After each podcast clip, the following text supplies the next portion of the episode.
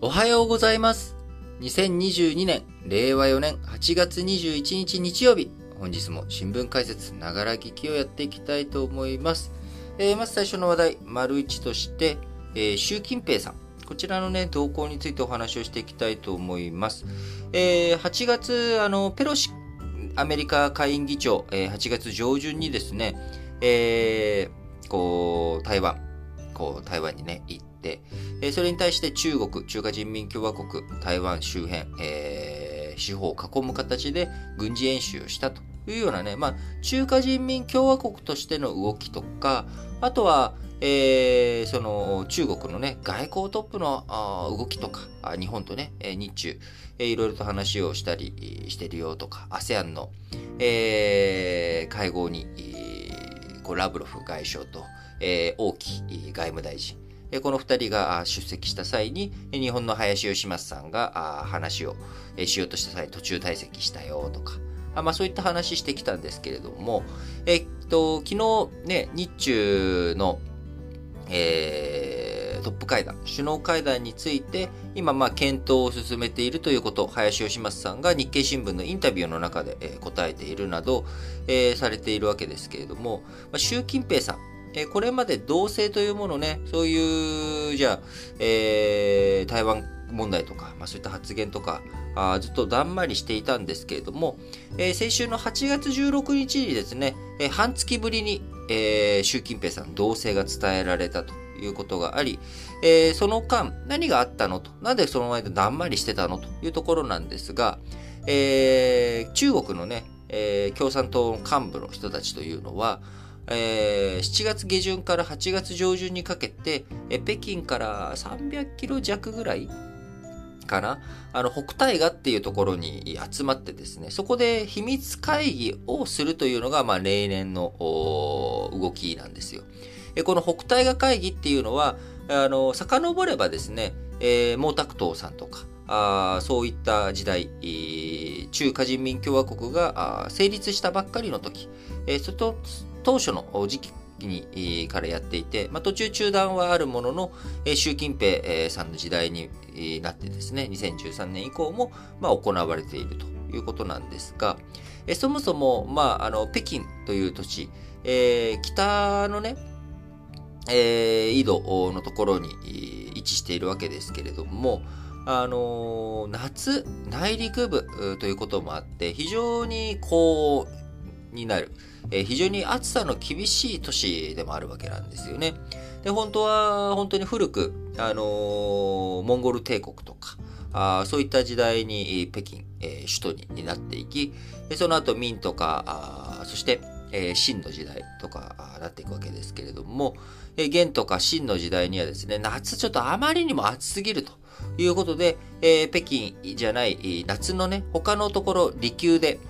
えー、政務を取ったりとか、あの、秘書が結構大切。その、暑さをね、避けるっていうことが、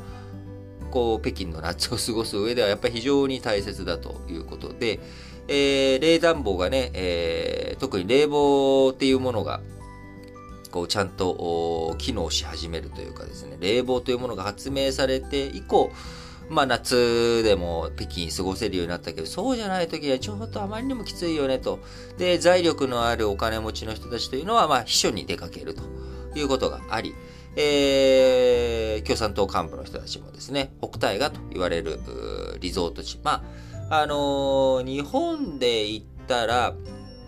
前ね、北大河会議の説明するときに、軽井沢みたいな、あ軽井沢とかね、え、イメージとしては日本の派閥、自民党の派閥とかも夏に、えー、軽井沢で派閥の研究会とかね、勉強会とかを開いたりとかすると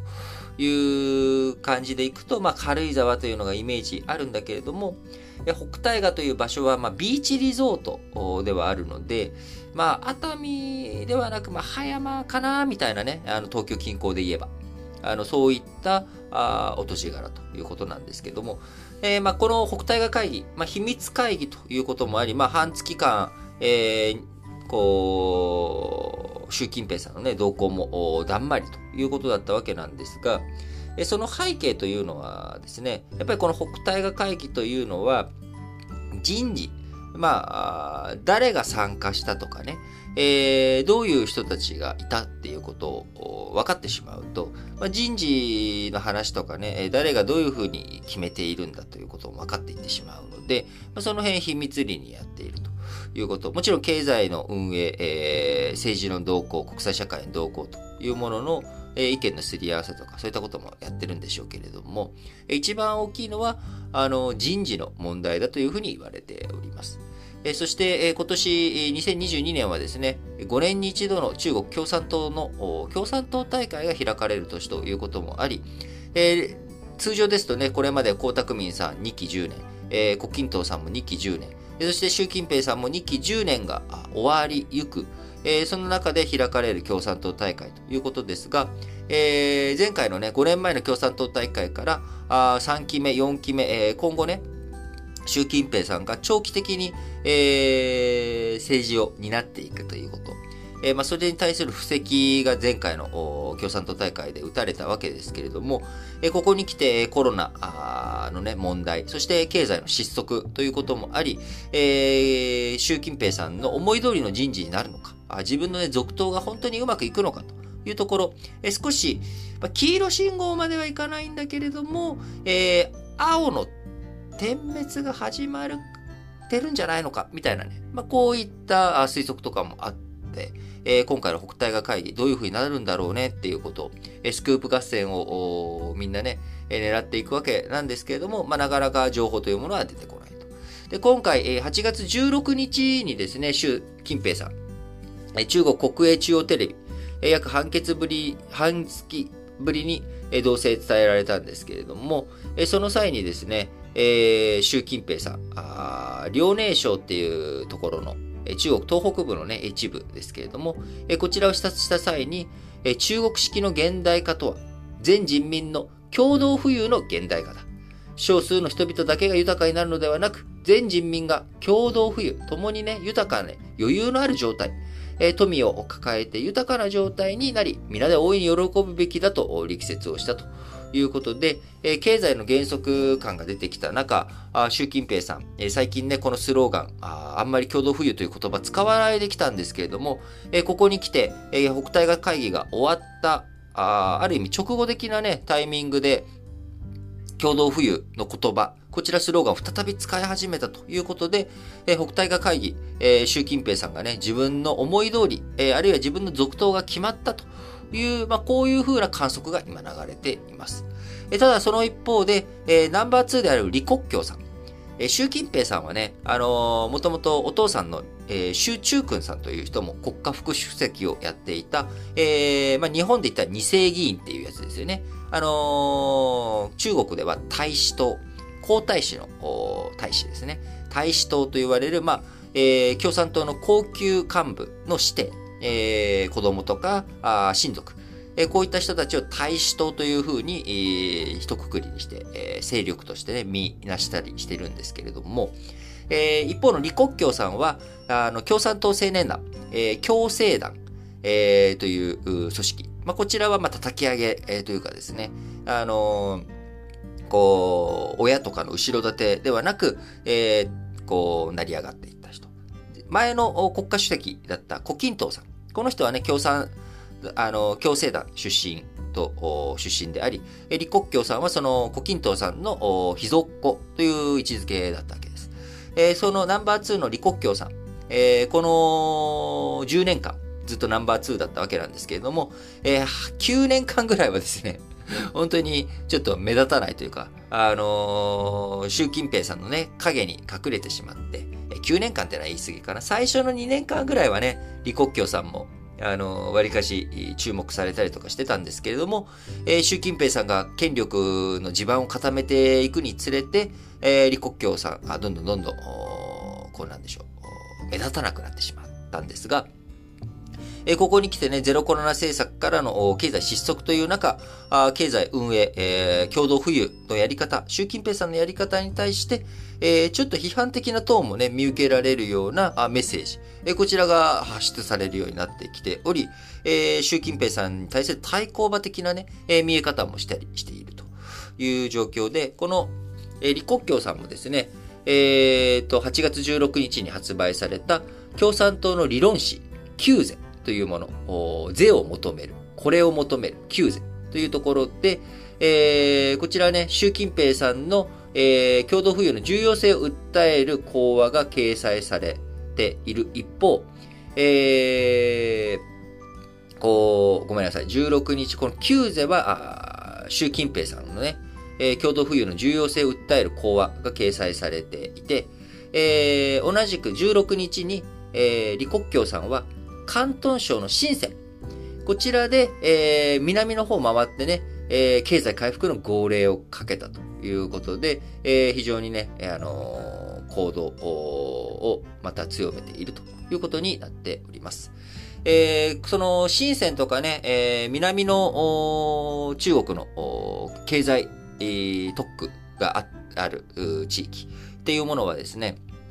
もともとその鄧小平さんが先プ論、先に豊かになれるところから豊かになっていこうというところを前面に押し出していった結果、あ動きが出てきたところ、そして中国のね、経済発展を進めていったところですから、習近平さんの共同富裕とは真逆の精神が体現された地域というのが南側なんですよね。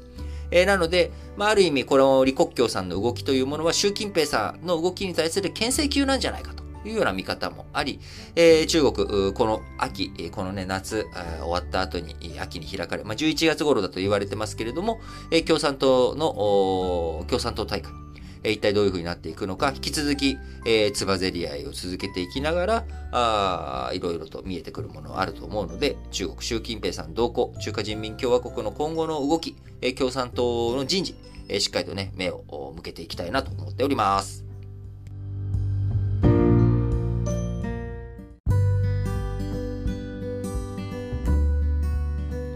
はい。それでは、丸2の話題としまして、監査法人の交代。こちらがね、過去最多というふうになったという記事が日経新聞の一面にありましたので、こちらをご紹介していきたいと思いますけれども、えー、監査法人というものはですね、何やってるかといったら、あの、企業の財務諸表、こちらを監査、オーディット、えー、してですね、英語で言うとオーディットですね。えー、こちらをして、えこれがあ問題ないですよと、え公正、えそして妥当な会社の決算状態というものを、えー、表しているものだということを出す。えー、これがね、監査法人の一つの重要な役割としてあるわけです。で、えー、企業、例えばね、上場している会社というのが一番わかりやすいですけれども、えー、上場している会社というのはどういった状態かというと、その会社が発行している株券というものをが市場で流通して誰でも、えー、買えるっていう状態なわけですよね。例えば、まあ、日本最大の時価総額を誇っているトヨタ自動車。えー、このトヨタ自動車の株をなぜ我々が買うかといったら、トヨタ自動車という会社、こちら全体のその財務諸表とか、人とか企業とか理念とか、まあそういったものを全部複合して、えー、その会社には価値がある。え、価値があるから、まあその会社の株主になりたい、経営のね、え、株主として株主総会に参加したいという思いを持っている人もいれば、あるいは、あそれがね、今後成長していって、キャピタルゲインが狙えるとか、配当がもらえるとか、まあそういったことを期待して我々上場企業の株価を購入していくわけです。えー、しかしながら、そのじゃあ株価の金額がいくらが妥当なのかっていうのは市場で形成されるわけですけれども、その株価を形成させていく一つの根源的な要素の一つに、その会社の財務諸表というものがあるわけです。えー、その会社、まあ、品質保証みたいな、あ、品質保証じゃないな。品質、どんな企業なのかっていうことが分かるようになっているっていうのが一つその財務諸表の役割なわけですよね。えー、例えば僕らが、えー、今僕この自分のスマートフォンに向けて声を出して喋、えー、ってますけれども、えスマートフォンであれば、例えば、あのいろんなその技的、えー、その技術適合証明書みたいなね、えー、そういったものが発行されていたりとか、あるいはそこにスペックがね、どういう風になっているとか、あこういったスペックとか内容とか、搭載 OS が何なのか。えー、でそういう内容であれば、ああ、じゃあこの値段で買おう。あ確かにこれ18万円の価値があるとか、これは5万円の価値があるとか、あ、これは、まあ、ミドルシップだよねとか、安いやつだよねとか、高級品だよねとかっていう風に、僕らはそのスペックとか内容とかブランドとかを見て値段を決めていくわけですよね。えそのスペック表に当たるのが、あ財務諸表で。えその、スペック表が正しいよとか、あきちんと技術的に適合しているよっていうお墨付きを与えているものが、あ監査あ法人のお、ね、オーディットというもの。これが企業の、えー、株式、株式、えー、じゃない、えー、企業の株価とか株式じゃなくて、えー、財務諸表にお墨付きを与えているっていうのが、あ、あのー、こう、オーディットなわけです。で、この監査法人というものは、まあ、あのー、会社の監査って、すごくいろんな手続き、ステップ、手順があってですね、非常に時間もかかって大変で、えそれを、かつ、3月31日がね、決算の会社だったら、そこから3ヶ月以内に株主総会を開かなきゃいけない。で、その株主総会の際には、きちんと、これが会社の今年の数字ですっていうことを出さなきゃいけないということで、非常に限られた時間の中で、えー、オーディットを監査というものをやっていかなきゃいけないということで、非常に大変な作業なんですよね。えー、なので、長らく、えー、日本においてはですね、監査法人一度決めたら、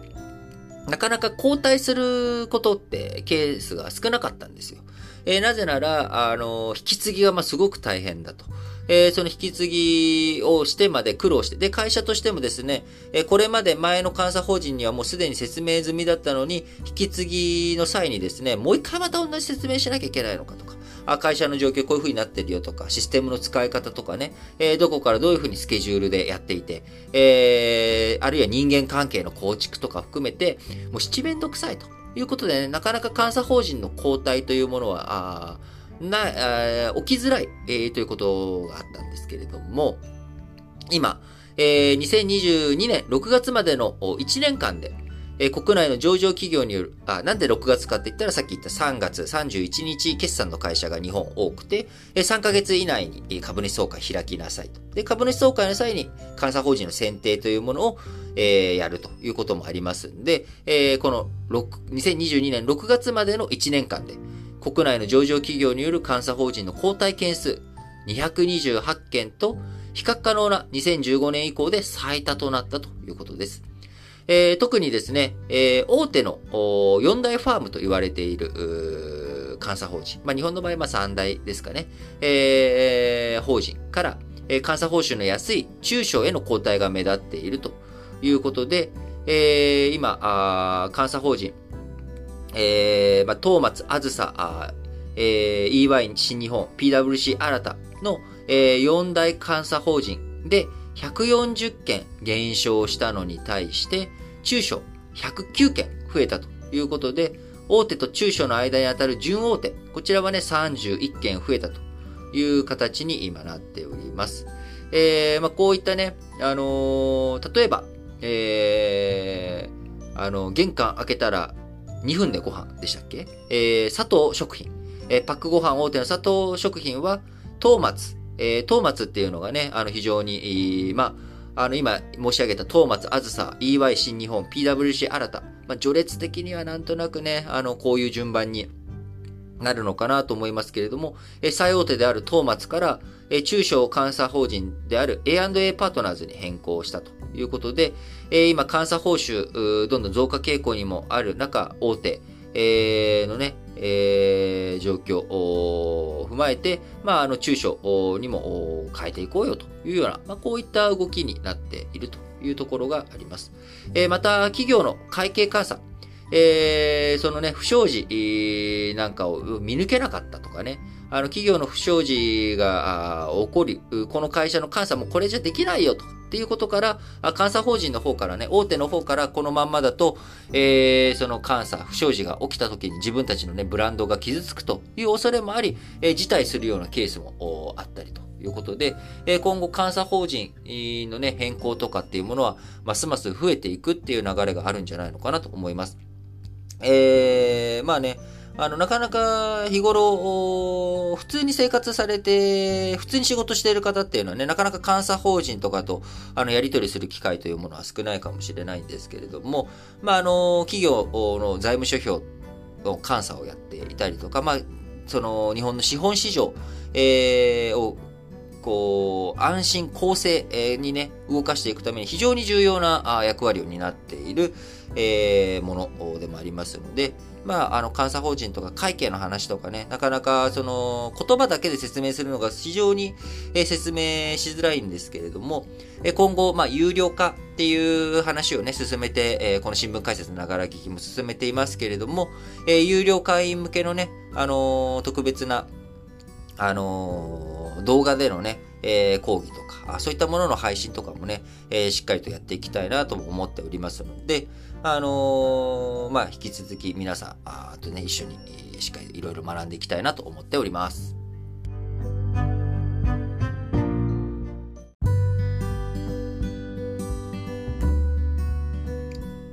はい。それでは、えー、丸さんとしまして、サハリン2のね、えー、動向についてですけれども、まあ、ロシア、えー、ウクライナ侵攻を2月24日にして、えー、もうそろそろ半年という感じになっておりますけれども、えー、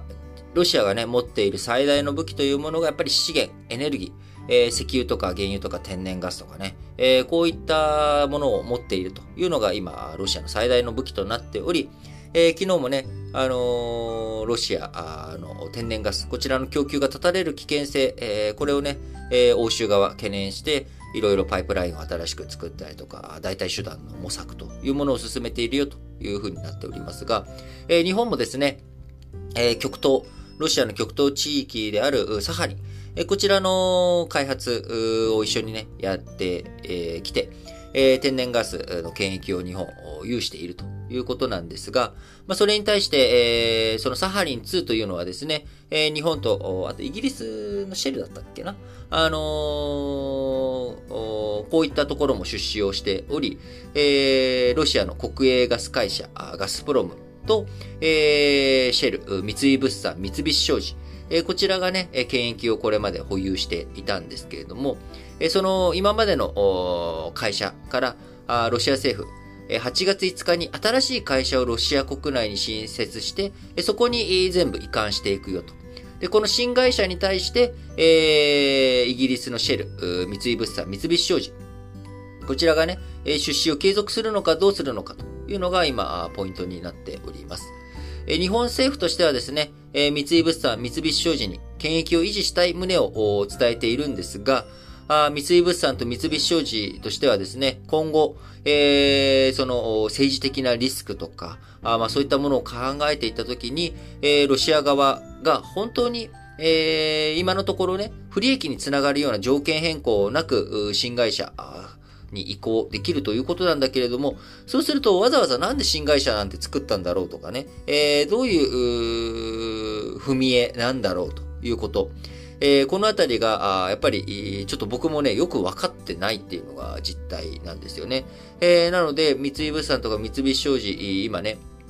えー、ロシア側の動向を注視しながら、あ今月内にも意思決定して通知するというふうに見られておりますが、まあ一体どうなっていくのかということですね。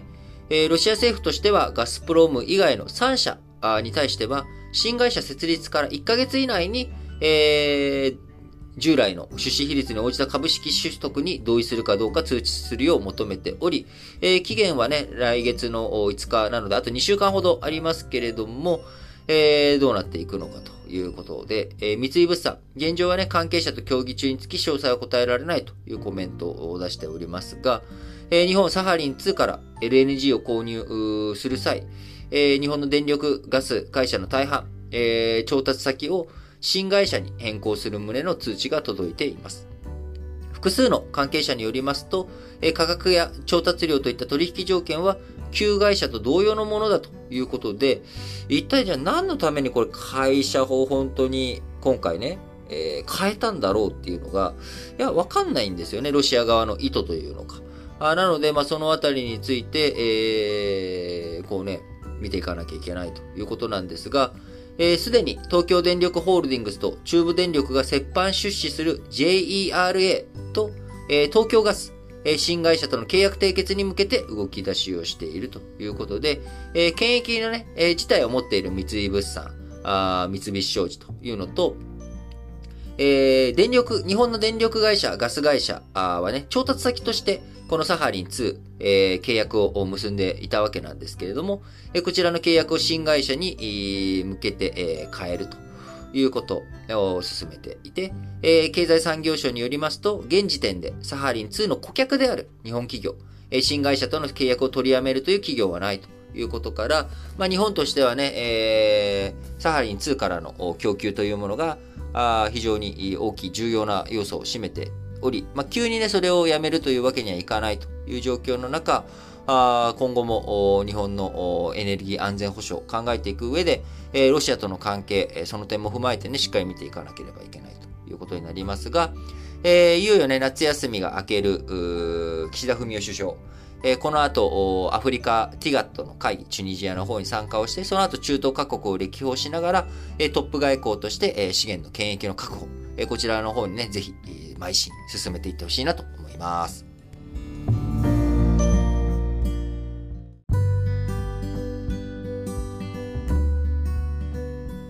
はい。それでは今日は日曜日ですので、えー、今週の予定、えー、こちらをね、お伝えしていきたいと思いますが、えー、まず今日日曜日、え和歌山のね、和歌山市長選、こちらの投開票日となっております。えそして明日22日は、アメリカと韓国、米韓合同軍事演習。えー、こちらがね、9月1日までの日程で、えー、進んでいきます。えー、これまでね、あのムンジェイン政権下のもと、トランプ大統領時代も含めてね、あの北朝鮮との融和政策、こちらを優先させていく、あるいは新型コロナの影響もあって、なかなか米韓合同軍事演習開かれてきませんでしたけれども、こちらが久しぶりに開催されていくということでえ、先週、北朝鮮からのミサイルのねえ、巡航ミサイルの発射という挑発行為ありましたけれどもえ、米韓合同軍事演習に対して北朝鮮がどんなリアクションを示していくのかというところ、えこちらもしっかりと注視していかなければいけないなと思います。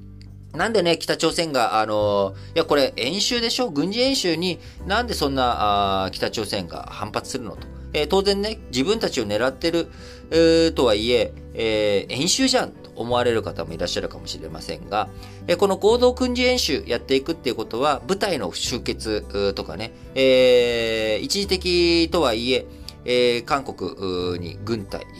軍事力がね、増大化するということ。またその軍事演習をするということは、それをそのまんま演習じゃなくて、戦闘行為に切り替えるということも可能なわけです。なので、近くで米韓軍事演習を北朝鮮やられた日にはですね、あの、即応体制を取らなきゃいけない。えもし、そのまんまアメリカ軍なり、韓国軍が攻撃を仕掛けてくる可能性が0%ではないですよね。可能性としては起こりうるわけです。えー、なので、えー、北朝鮮としては即応体制を取らなければいけないということで、えー、ただでさえ今ね、えー、の新型コロナで、えー、経済苦境、えー、経済制裁とかでもいろいろとダメージを食らっている北朝鮮としては、あイランの出費に自分たち防衛措置を取らなきゃいけないということで、えー、そんなね、えー、苦しめるようなことすんじゃねえよ、この野郎、ということが、あ実際にあり、さらに、まあ、表向きの言い方としてはね、えー、緊張感を高めていく、えー、朝鮮半島の緊張をと高めるようなね、行為というものは政治に反する、あのー、国際平和に反するという、まあ、こういった主張をしているということですね。えー、そして、えー、23日はですね、えー、全国百貨店売上高とか、全国スーパーの売上高、まあ、こういったものが日本出てきますし、アメリカでは新築の一戸建て、えー、住宅販売件数出てきます。えー、日本もね、えー、アメリカもそうですけれども、えー、庶民にとっての最大の大きな買い物というものは住宅ということで、えこの住宅販売件数、アメリカの景気の動向を占う上で一つ重要な指標になりますので、えどういった数字になっていくのか見ていきたいなと。えそして、え24日水曜日、え8月24日、2月24日にね、ロシアがウクライナ侵攻を開始して半年ということになり、また中国と韓国、国交を樹立して30周年ということになります。え、中国と韓国はですね、あのま、北朝鮮との絡みとかもあり、長く国交を樹立することができずにですね、え、1992年に、え、中国は改革開放路線というものに全面的に舵を、切り出した。このタイミングで、ね、中韓、え、国交樹立30周年、えー、1992年に国交樹立したということです。えー、25日木曜日には沖縄県知事選挙の告示、えー、来月9月11日が投開票日となりますけれども、えー、沖縄県知事選挙の告示がなされるということで、えー、デニーさん、どう出てくるのか。あ自民党としてはですね、自分たちに、え、有利な人がね、ぜひ勝ってほしいというふうに彼らは思ってるでしょうけれども、えー、どんな候補が出てくるのかということを改めてね、しっかりと注目をしていきたいなと思います。えー、また4月から6月期のアメリカの国内総生産。えー、こちらが GDP として、えー、こちらのね、GDP の改定値、えー、出されてきます。えー、また26日の金曜日にはね、アメリカの個人消費支出、えー、そして、えー、日本の8月の東京特部の消費者物価指数、総務省が発表していくということになります。えー、そして27日土曜日にはですね、日本維新の会の代表選の投開票ということになり、えー、また、第8回アフリカ開発会議、ティガット、えー、こちらが28日までチュニジアで開かれるということで、えー、岸田文雄首相、夏休み明けの岸田文雄首相が早速外遊に出ていくという、まあ、こんな一週間となっております。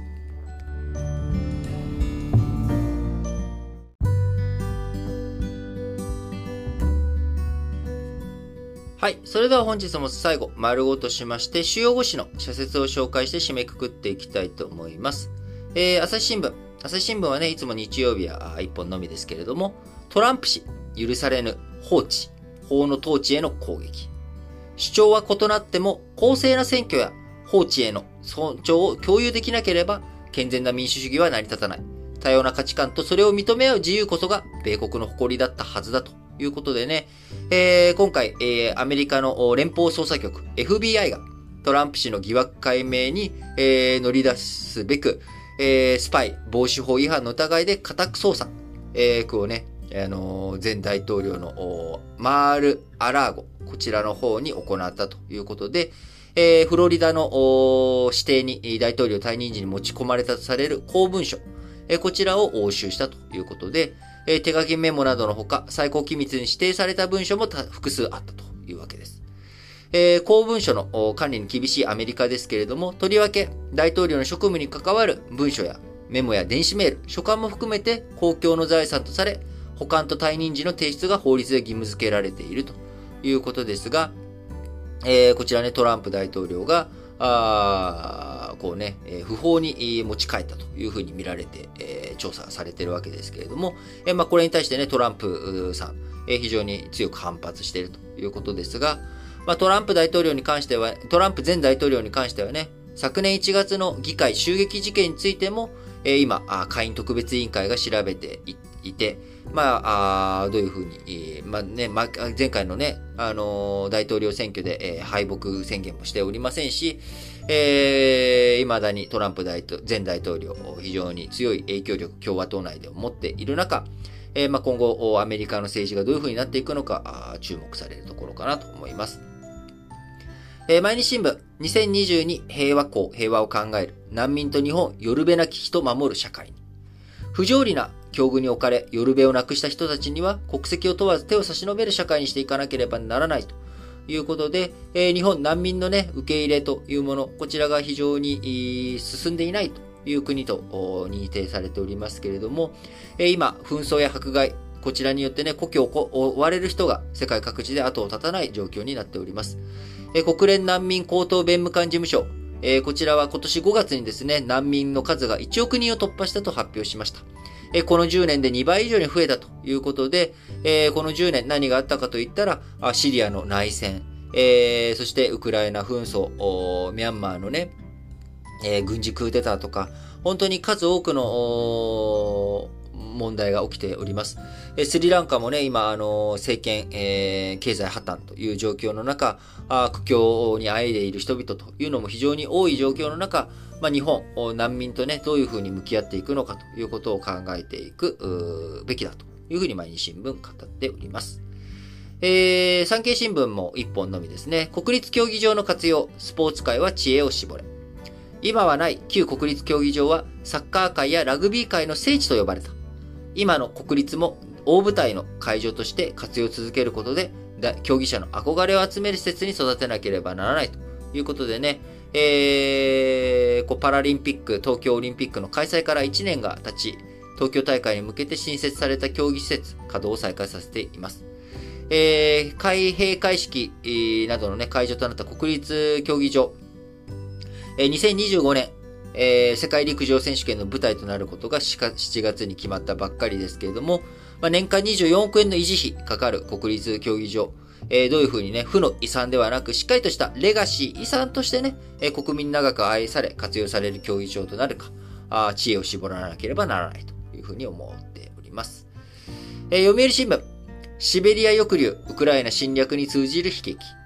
抑留の悲劇は今も続いている。政府はロシアなどから提供された資料を日本側資料と照合し、抑留中に死亡した人の特定を続けてきたが、約1万5000人の身元は不明のままだと。いうことでね、えー、1945年8月9日、ソ連、日ソ中立条約を破って満州、えー、現中国東北部などに侵攻し、8月23日には元日本兵らをソ連やモンゴルに移送する命令が出されたと。いうことで、約57万5000人がシベリアなどの収容所に抑留され、国際法で禁じられているにもかかわらず強制労働を課されたと。えー、抑留最長11年に及び約5万5千人が命を落としたとされています。えー、読売新聞もう一本は、重要土地規制法、外資の取引を監視する一歩に。重要土地等調査規制法が、えー、去年のね、6月だったかなあ成立したんですけれども、来月中旬にいよいよ全面施行されるということで、規制の対象となるのは自衛隊や海上保安庁の施設、原子力発電所の敷地などの周囲 1km 以内の土地と領海などの起点となる離島だということでね、え外資の取引しっかりと監視していく必要があるなと思います。え日経新聞、副業を無理なく身近な制度に。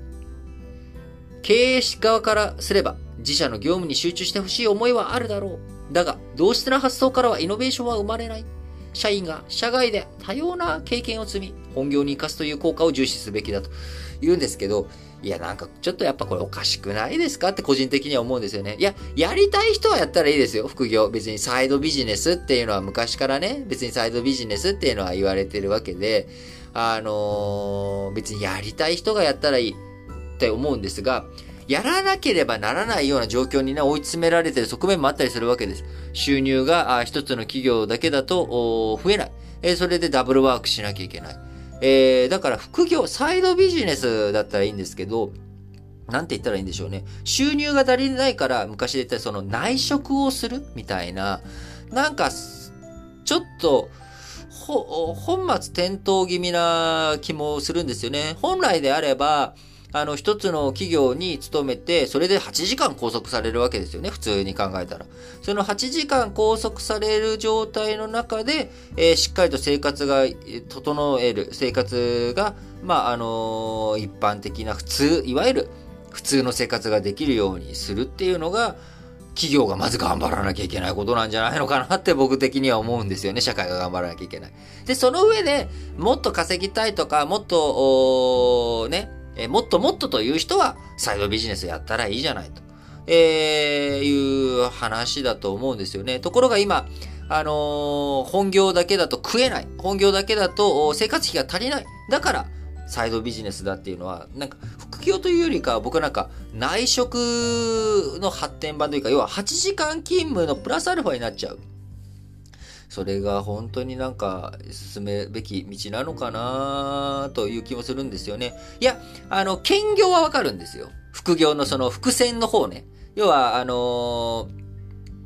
こう、この会社とは5時間しか働きません。で、この会社とは3時間です。みたいな、まあ、こういう人材を増やすとかだったら僕わかるんですけど、なんかあのー、40時間っていう、一応ね、枠があって、まあ、その、まあ、多少の残業とかそれはそうですよ。やって叱るべきですけれども、あの、なんかそこの部分が、うん、なんか、僕は、どうなんだろうなっていうふうに思うんですけれどもね、皆さんはどう感じられてますでしょうか？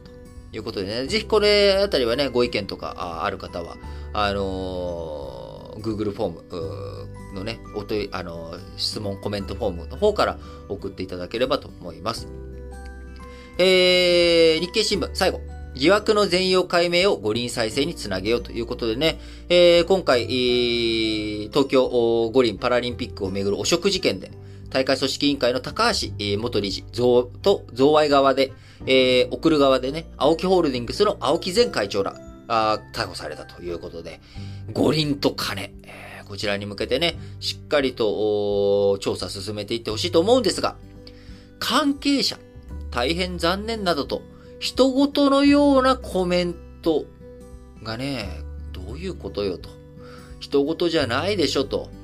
えー、いうふうにね、強く思うんですよね。あのー、ね、大変、残念などと一言のようなコメントをしているのは理解しがたい。森吉郎、橋本聖子、両元会長をはじめとする元幹部の責任は重い。高橋元理事がかつて役員を務め、大会のマーケティングに関わった電通も同様であるということでね、全容解明ぜひしてほしいなと思います。えー、前からね、何度も言ってますけれども、僕は2013年にオリンピックを誘致した時点で、えー、オリンピック反対派です。で、ただそれが国際公約になってしまったがゆえに、えー、2021年のオリンピック、えー、中止にせずしっかりとやらなきゃいけなかったっていうのは、僕はまあそれはもう国際公約になった以上はやるしかないと。ただ、やっぱりこういったね、五輪と金の問題とか、あ不正、えー、こういったものに対してはね、断固として厳しく調査して、えー、全容解明してほしいなと思います。はい。えー、ということでね、あの、本日も新聞解説ながら聞きをお聞きいただきありがとうございます。えー、有料化、9月1日からですね、えー、パート丸2からパート4とフルバージョン、こちらについては有料サイトのみでの公開とさせていただきます。えー、今、すでに有料会員登録始めておりますので、各エピソードの概要欄、こちらの方にね、記載しております URL から登録していただければと思います。えー、8月中に登録した方はですね、あのー、ちょっと、他の9月1日から登録するのと比べると、えー、不利な条件になってしまうと。えー、そのね、本当だったら無料期間で聞けるものが、あの、有料化されてしまうと。え、1ヶ月のね、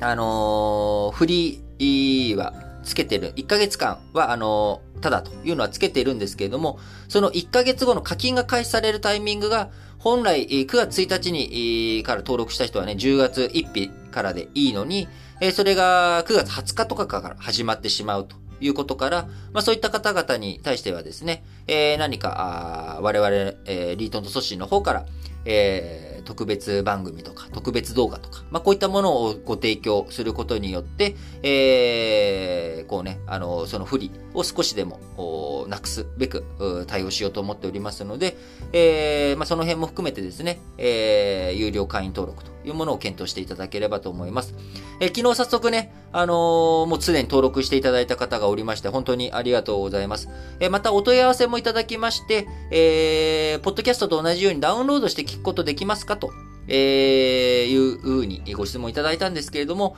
えこちら、申し訳ございませんが、あネットにね、繋がった状態でのえー、再生しかできないということで、その辺ご不便おかけするような形になってしまいますが、その点も踏まえてご検討いただければと思います。いずれにしろ、